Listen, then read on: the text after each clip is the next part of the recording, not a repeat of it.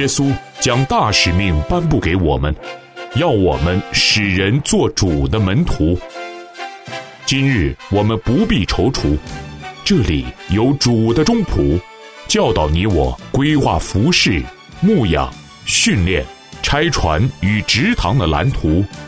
让我们透过这两刻钟，经历从天上来的赐福。欢迎收听晨曦讲座。芳华向神的仆人问安，欢迎来到晨曦讲座。通过晨曦讲座，让我们学习做健康工人，建立健康教会。今天礼拜四的节目内容是由世界华服中心所提供的使命门徒。在上一回的使命门徒谈到了，神的教会不是某一间的堂会，宣教也不是一次性的活动。是神赐给全地教会的使命。那么，如何能够成为以宣教为本的教会？需要怎么样结构性或者是心态上的转变？困难跟阻碍在哪里呢？在网络推动宣教该怎么做呢？我们继续来听董家华牧师以及杜牧师他们的访谈。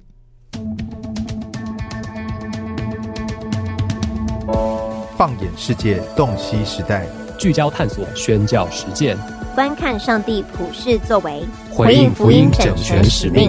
欢迎收听由世界华府中心制作的《使命门徒》Podcast。大家好，我是董家华牧师。一九七六年的第一届世界华府大会在香港召开，华府运动的前辈们当时就领受了一个意向：华人教会不应该只是成为一个向内看的群体，不是只是把福音传给其他的华人。也是应该是一个持续尾声跨文化宣教的群体。四十六年过去了，华人教会在宣教的路上的确有往前走了一些步伐，但是其实还有很大的空间。今天我们邀请到在台湾牧会多年，同时致力推动教会投身普世宣教的杜明达牧师，来谈谈教会对普世宣教往往却步的一些迷思，以及该如何打破这些迷思，并且提出具体。华人教会中小型的教会该如何在普世宣教的路上一起往前走？在教会里头，我们大概做了几年的所谓的宣教年会之后，那后来我们就改了，我们就改了，变成教会为为本的宣教了嘛？我们就改了。好，那我们不以募款为主了，那我们就说是这要做教会的预算，好，教会出嘛，好，你教会有预算了，请弟兄姊妹一起奉献，好。而不是为了一个专案，它不是专案，它是整个教会，所以变成它是整个教会的一部分啊，所以就整个教会一起来做宣教，嗯，所以我们就呃改掉，那因为宣教年会就会变成一年就讲一次嘛，啊，对，一年只讲一次嘛，然后再讲的时候就是钱了，哎，大家不要忘记奉献呐，这样子，啊，都已经跟宣教有点距离了啊，那那但是我们就改了，改了变成你常常讲宣教啊，常常鼓励宣教。就不要一年一次啊，也不是宣教周、宣教月，就是宣教年了。就大家每年都要做，每不是就是每个礼拜常常经常性都会讲，都会做，那都会影响。那就变成我们渐渐就是觉得应该是我们生命啊，应该是我们的负担啊，应该是我们常常冒出来的啊，常常发出来的味道啊。你常常讲到就讲讲就会提到啊，啊讲讲就会影响啊。那应该每一个人都这样才对，所以我们也希望创造宣教的环境，然后呢有短宣啊，每一年都有短宣，那不但暑假短宣，寒假也短宣，那不但寒假暑假短宣，我们有 DIY，也就是任何一个月份都可以有短宣，那呃然后就是带领这个牧者去参访啊，带领牧者实际去访宣，实际去做宣教，然后呢我们又在教会网络里面去推动宣教。那定期有宣教的会议、宣教的聚会等等，那这些东西就变成经常性的、经常性。然后我们也去带宣教士去上上工厂，然后定期去看他们，然后讨论宣教，就变成它不是一个活动，它真的就变成融进，变成我们所有侍奉当中的一个重点、一个核心，甚至一个目标啊，就是要一起完成大使命。所以我就觉得这个就比较出得去了。所以我觉得牧者长职很重要。假如我自己的教会，在服侍的教会里头要这样做的话，我们一定要清楚，宣教不是别人的事，宣教是主任牧师的事，宣教就是所有牧者的事，所有区牧的事，啊，所有区长的事，所有小组长的事。所以组长要留意自己或者组员有没有人肯去的，啊，有心的等等。那这样的话，变成大家一起来，那有有一些机制可以做得到，就有机会可以慢慢慢慢的可以来完成。大概是所以我刚刚听到的是以教会为本的宣教，它其实呃是一个结构性的或者是心态的转变，就是教会不是把宣教外包出去，也不是少数人或者是教会一年一个月一周的事情，而是它就是教会正常生活的一部分。那另外一部分当。当教会啊真的承担起来，不论是鼓励宣教、差派宣教士责任的时候，其实，在宣教士准宣教士的预备过程当中，啊，其实啊，不论在财务方面、性格方面、关系方面，甚至在找工厂方面，其实教会好像跟这个人有一种啊互相啊负责的关系 （accountability），所以逃不逃不了。因为我们我们要送人出去，也希望送出去的这个人是一个是一个呃是一个能够在在那边宣教的人啊，是一个健康，是一个当然不是说完美的人，因为他没没有没有完美的人，没有完，但是等于教会等于就是呃就是也是在预备跟牧养，而不是只是外包给一个单位说好，你把我这个人给你了就交给你了。那其实杜哥这里我就想问一个问题，就是那么教会跟宣教机构啊，在你看来怎么样搭配是很好是比较好的呢？因为有很多的宣教机构，其实他们也累积了呃多年的经验，特别是一些国际的机构，可能都有五十年、一百年以上的宣教经验。那呃，以教会为本的宣教，我相信它不是啊把宣教机构放在一边，但是这两者之间怎么搭配，杜哥觉得说是一个比较理想的状态。啊，我想这个我等一下分享，我再补充一点刚刚的，好吧？呃，我就想到说，呃，我们有呃两个姐妹在孟加拉十六年的时间，嗯。那有一个姐妹在那边呢，其实她呃这些去的时候年龄都蛮轻的。那这个姐妹也是一个她比较比较是呃教育程度比较低一点的，并不高啊，高中左右。那而且他是过去是当过军人，所以他就在那边的时候，其实之前都有一些问题。那有些问题有些状况，所以他其实在十六年的时间当中，至少有一两次、两三次，其实中间会产生问题。那我们都去看他，我就记得很清楚，就是，呃，我的太太就呃师母呢，就去过孟加拉很多次，那其中有两次是留在那边看他、带他、跟他一起住、做饭给他吃。嗯，那呃我陪他去，我就先回来，那后来再有人去，就跟我太太一起回来，大概可以待到三个礼拜。嗯，那等于是就是就当成自己的小孩一样啊，所以我觉得这样子的话，你觉得怎么可？可能会在教会里头会没有故事呢，会没有这种感动呢，所以真的不是交给人家，这是我们自己的孩子哦。嗯，那当然啊，像我就提到孟呃孟加拉，就提到说我们其实跟孟加拉是一个 CCMN 是一个呃不是一个机构，它是一个宣教网络，而这个网络呢，我们其实在孟加拉的工厂是跟呃纽西兰浸信会一起合作的。OK，它这个差会一起合作的。那这个差会呢？呃，当时候王立明牧师，香港的呃穆尼教会的王立牧师呢，他就认识了呃他们，可能也是其他人相关一起认识的，就跟他们谈说，有机会我们可以一起去嘛，一起跟你们一起做嘛。他们说欢迎啊，啊呃，他说我们在这边已经已经一百多年了。我说哇，他们说天呐，一百多年了，吓死人了。一百多年了哦，然后就跟孟加拉政政府很好，每一年他们都会核核准他们几十个这个呃 visa 的这种的呃机会，嗯，所以他说好啊，欢迎你们来，只要来了我们就会给你啊 visa 就有了，你不用单独去弄，哇，这个太好了，因此他们就去，所以在宣教上他们合作的算很密切，到今天已经合作二十几年了，嗯，所以他们在我们的 visa 的问题我们都不用自己弄，他们都弄好了，那我们就是出钱了。啊，跟他们一起合作，而且他们因为已经太久了，在呃纽西兰的浸信会的教会，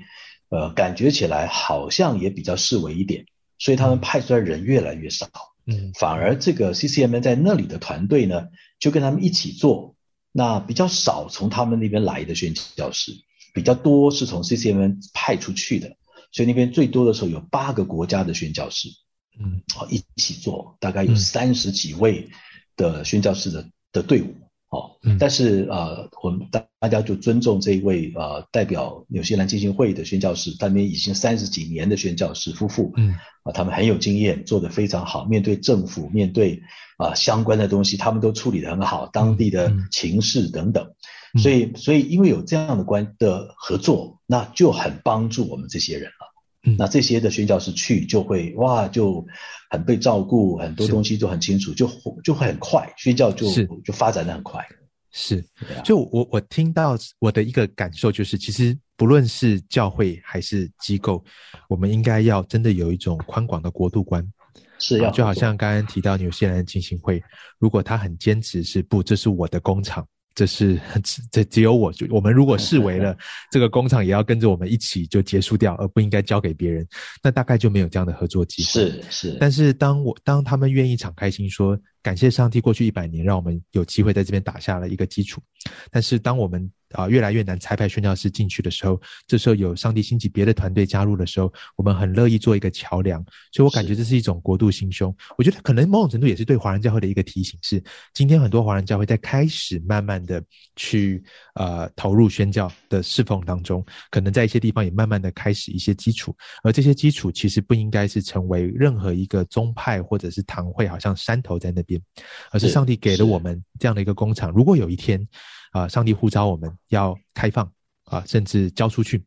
啊，为了国度的缘故，其实我们也都可以存着一个宽广的心。因为重点并不是在哪一个堂会做了多大的事情，而是上帝的教会如何在遍地都建立属于他的教会。是，所以我自己也觉得，真是非常的感谢很多的差会哈，他们所做的过去真的非常有价值。其实真的讲，很多的宣教士的大部分到目前为止都还是这些机构差会所拆出去的，所以真的要感谢他们，他们实在是这方面的大哥了，真的是贡献良多哈，我们也很感恩，所以要跟他们学，也要效法啊。但是因为呃，我就觉得，只是教会应该自己要起来了，教会要起来。所以呃，总常常觉得在台湾也是一样，呃，一些宣教的单位跟机构其实都很有专长啊，都很厉害，都很帮助啊，只是教会自己没有宣教的心，所以这些就好像没有办法帮到教会，是非常可惜的。所以我觉得教会起来的时候，我觉得呃这些有专业的机构就真正能够发挥所长，能够帮助到教会。所以我想，教会还是要呃很多的悔改反省哈，我们要加油，我们要加油，我们真的还差得远呢，呃，特别是我们华人已经领受这么多恩典，啊，马杰来台湾一百五十年了，我觉得有人说的好，就是用什么来报答感谢这些宣教士呢？就是做他们所做的啊，做他们所做的，我们一样要拆派，所以我觉得大小教会都有可能性，而且在网络里面的互助也有可能性，所以小教会。也有机会拆派，那因为在在财力上，呃，反而在网络里面有关系，互相帮助就可以成就。在小教会里面，他钱钱不够，但是没没关系啊，神的家很大，大家一起来嘛。那其实有人比较重要，那有人能够出来，那其实大家一起互助，就一样可以大家一起来宣教的。回应大使命，尽力传福音，领人来归主，建立神的家。分享各类福音事工，扩展属灵的眼界。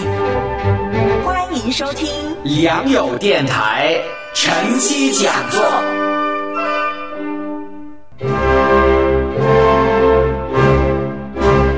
杜哥也可以跟我们简单的介绍一下你在参与的这个 CCMN 的网络，因为就像刚刚讲的说，哎，很多教会可能有心想要宣教，但是牧师平时就已经够忙了，好，就是探访啊、讲道啊，所以他大概也没有时间到处出国去找工厂，或者是找到合适的单位。可是我相信很多的这些工厂并不是单一堂会的牧师自己找的，而是在网络当中大家口耳相传，或者是有口碑，或者是有彼此信任的关系。所以杜哥可不可以简单的也分享一下说，呃，这些中小型教会。怎么样能够透过网络的方式来一起来做宣教的事？是，我想网络就是在一个区域嘛，啊，比如说台中有台中侧盟啊，呃，这样的一个网网络网络，我们大概有一百间教会左右。那大家因为经常建立关系，已经几十年了，所以大家关系都很好。因为关系很好，我们就觉得好像一家人可以互助。嗯，因此当谈到宣教，我们就会把 CCM 带进这个网络。嗯啊，带进这个网络来以后呢，那大家就可以明白跟了解，说在这个网络里面有什么可能性。嗯，因为有这个可能性，大家就觉得说，哎，那可能一说我们就鼓励教会，你教会不论人数多少，请你要讲宣教啊，你要胸怀世界，你要告诉大家，告诉你的弟兄姐妹，世界未得之名在哪里。不管你多少人，让他们知道整个世界的情况吧。嗯，所以我们就把这个带给大家，那他们就回去讲，甚至有需要的时候，我们去帮他讲。那讲的时候就会去呼召，哎，呼召就会有人回应，因为神的心嘛，又不是我们厉害，是只是告诉他们这样子而已，就会有人回应。那有人回应以后呢，那我们就在网络里面就讲，常常讲说有四个方面，当我们能够一起解决，你觉得你教会可以？来宣教吗？他们就说哪四方面？第一个就是如何把宣教讲清楚。他说：“哎，对呀，这个很需要。”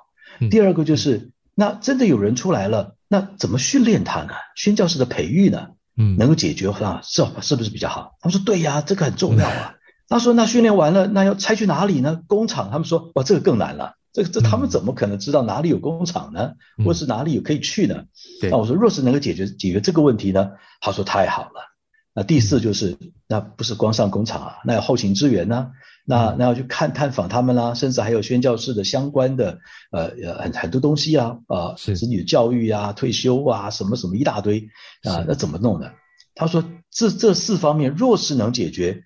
车盟里面所有的教会都说，那我们可以宣教，我们可以宣教，那我们说 OK，其实这四方面在车盟现在都可以解决，都可以解决。所以我们就曾经有一个小教会啊，在去年疫情期间七月份就拆一个宣教室啊，到泰国南部是回教的省份去了，也是 CCM 一个工厂，叫泰南工厂。嗯，啊，我们常常讲说泰南不难啊，泰南不难啊，这样。那那其实就是一个单身姐妹去了，那她教会只能够付出一个月所需要的六分之一的钱而已。嗯，啊，那六分之五都没有的。我们说没关系啊，六分之五就是靠神的家喽。那神的家，我们本来是一家人嘛。什么什么什么叫一家人？这时候才是一家人。拿不出钱来，那怎么叫一家人呢？要拿得出钱来，所以大家就帮忙。所以他现在已经去啊，都快一年了，都没有问题。为什么？因为大家一起来嘛，所以大家一起奉献，一起委身，一起说啊，我们这是我们的宣教士，大家一起。但是我们还说，这个宣教士是你的哦，你要去看他哦。你要呃疫情好了之后，你要去看他，你要去怎么样？这是你的，你要为他们祷告啊，怎么怎么的这样子。所以，所以就是一起合作嘛。所以一起合作，不论人数多少，其实都可以裁派宣教士的。其实把宣教讲清楚，好像容易一些，因为有一些既有的课程啊，上网就可以找到一些教材。可是很多教会具体的就是后面卡到那三步骤：培育、训练，然后裁派的工厂要去到哪边。跟后勤的支援，可是杜哥刚才就讲到说，其实如果地方的呃一个地区的教会有个网络，而这个网络大家聚在一起，不是只是吃吃喝喝，而是我们真的是有一个使命聚集在一起的。是，那其实不论在培育训练上面，我们大家就可以分享资源啊，连接对的人，然后在拆派工厂上面也是也是如此。因为大家就会知道不同的地方，然后也能够去好像做一个配对，一个 matching，就是说，诶，我的这个教会的这一个弟兄、这个姐妹或这个家庭，他们的负担是什么？大家有没有啊认识到这样的网络当中，然后啊可以谈谈看，一起寻求上帝的带领。但是不只是把人差派出去，啊，大家可以通力的把人差派出去后勤支援。但是杜哥最后也提到说，其实差派出去的这个弟兄姐妹，他本来所属的教会，啊，也不应该觉得说就。人出去了就出去了，而是持续的关心，真的就是一个家人，自己的子弟。我再举个例子啊，其实呃，我之前有机会呃，也去加拿大，也是一个好朋友的教会，也是 CCMN 的。嗯，那他们就是很棒，自己的教会还没有拆宣教室，嗯，可是他们在十年前就答应要支持一对啊，从国内到孟加拉去宣教的宣教师。嗯，呃，从一对夫妻到有孩子，他们支持了十年。而且呢，不是他们教会的人哎，所以我觉得这个精神在 CCM 里面是有的，大家真是一家人啊！而且支持一个月是支持蛮多钱的哦，不是很少钱，不是这几百块、几千块，一年一个月都是好几万块是台币啊，而且不是很少的万哦，这样子的。其实这个教会也不大，这个教会目前聚会也六七十个人而已，嗯啊，这样子，所以他们就就觉得这个精神起来了很重要。啊，大家真的觉得完成大使命是我的事，我不能做这个，我就做那个吧。我没有派人，我就派钱嘛，我就派祷告嘛。嗯那我就就这样做，大家是一家人，不要争我的你的的时候，我们一起完成，因为主的大使命是主给我们所有人的，嗯所以我觉得是做得到的。其实听到这里，一方面很受激励，但一方面，呃，我们的现况真的有很多需要突破跟努力的地方。啊、杜哥可以也可不可以请你简单分享一下，推动过去这二三十年，不论是在自己的教会，还是在整体的华人教会当中，在推动宣教的时候，你觉得此时此刻的华人教会，我们有哪一些呃拦阻我们走上宣教路的几个重要的项目，以及有没有有什么建议是啊、呃不论是大大教会、中教会、小教会，我们怎么样可以突破？OK，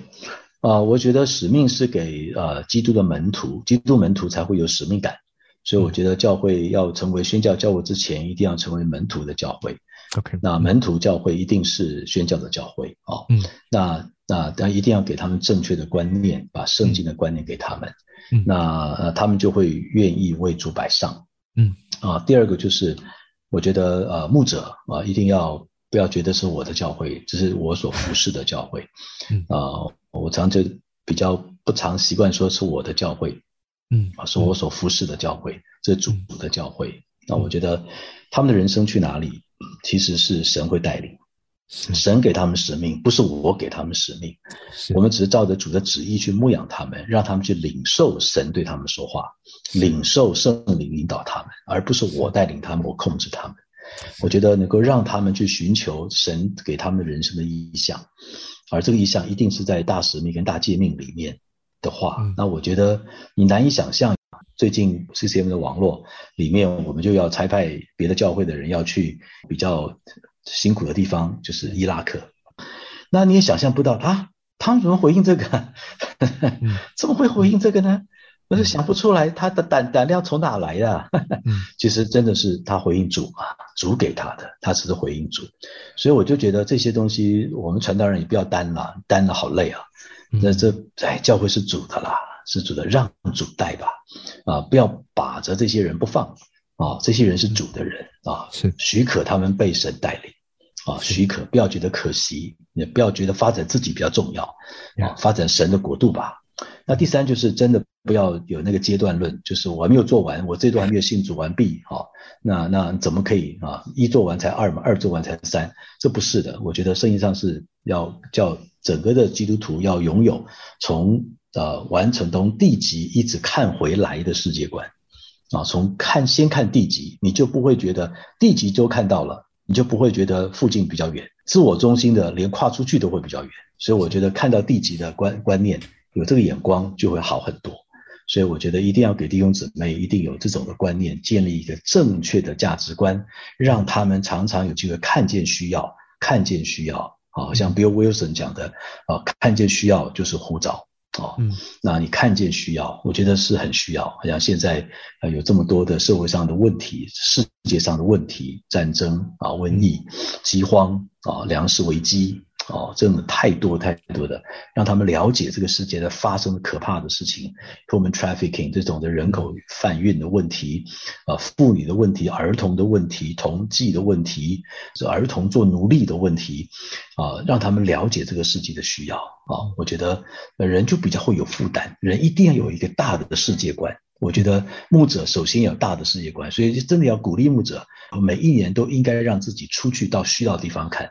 不用去美国看了，美国旅游一下就好了啊！不要去美国，这这这些地方都很好了，你到一些落后的地方去看一看，啊，负担马上就来了，负担就不同了啊！一定要去这些落后地方、需要的地方，去这些大使命的地方啊，这些未得志的知名的地方，常常未得之名就是又穷。好，又比较呃受限制，好，所以就是福音受限制跟又穷困的地方。但是教会越来越中产，就已经越来越不能够适应了。所以我觉得一定要保持，让我们自己啊有机会常跑，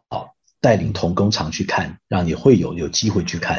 啊，我觉得是好的，是好的。这样的话，大家才会有这种手脚才会不会不能动了啊，就我们太安逸了啊，不要中产化。一定要让教会可以接触到基层的，帮助他们。那我想这是呃鼓励，我们自己也在学习，还在学习中，所以我们大家一起可以来努力。所以每一年我都就是有机会，我都有机会带领一些的童工啊去炫耀工厂看。那让呃，我们也尽量不要只是仿宣，好像手背到后面看，要去做一做了。这但是至少一定要出去了，一定要去看童工牧者一定要去看。那我们也带着长职去看，只要在教会有要做决定的人，都一定要跑宣教地啦啊，这样子，这样他们回来就不一样了。是。所以很好玩，就是我的太太有个经验，就是她当时还在牧养一个牧区的时候呢，也要带啊一些姐妹们去宣讲，那些姐妹就一般称为叫做贵妇 啊，是是是，呃，真的是比较贵的妇哦，是是。然后呢，他们就说，我说你们要去哪里啊？他说，哎呀，我们大家都决定要去日本。我说，哎呦，不要去日本啦，你们去日本的话就变成 shopping 团的啦，我说你换一个地方去吧。然后就去那，我说找一个比较不容易的，他们没有经验的地方去了。后来就回来就说要去哪里，他们说我们要去孟加拉。我说太好了，所以他们这些人去回来之后就有很多的改变。所以我太太去那次以后，自己就再去了两三次。感谢主啊！真的盼望华人教会，当我们开始越来越看重宣教的时候，我们能够啊，我觉得能够开始讲已经是好事了。但是希望我们不要停在一直讲而已，而是真的跨出去。好，再次谢谢杜哥今天跟我们的分享。哎，不谢。下周我们邀请到原本在加拿大神学院教神学，但后来投身牧养教会的王礼之牧师。王牧师将和我们分享，谈谈教会两代之间的挑战，以及往前走的一些建议。我们下周见。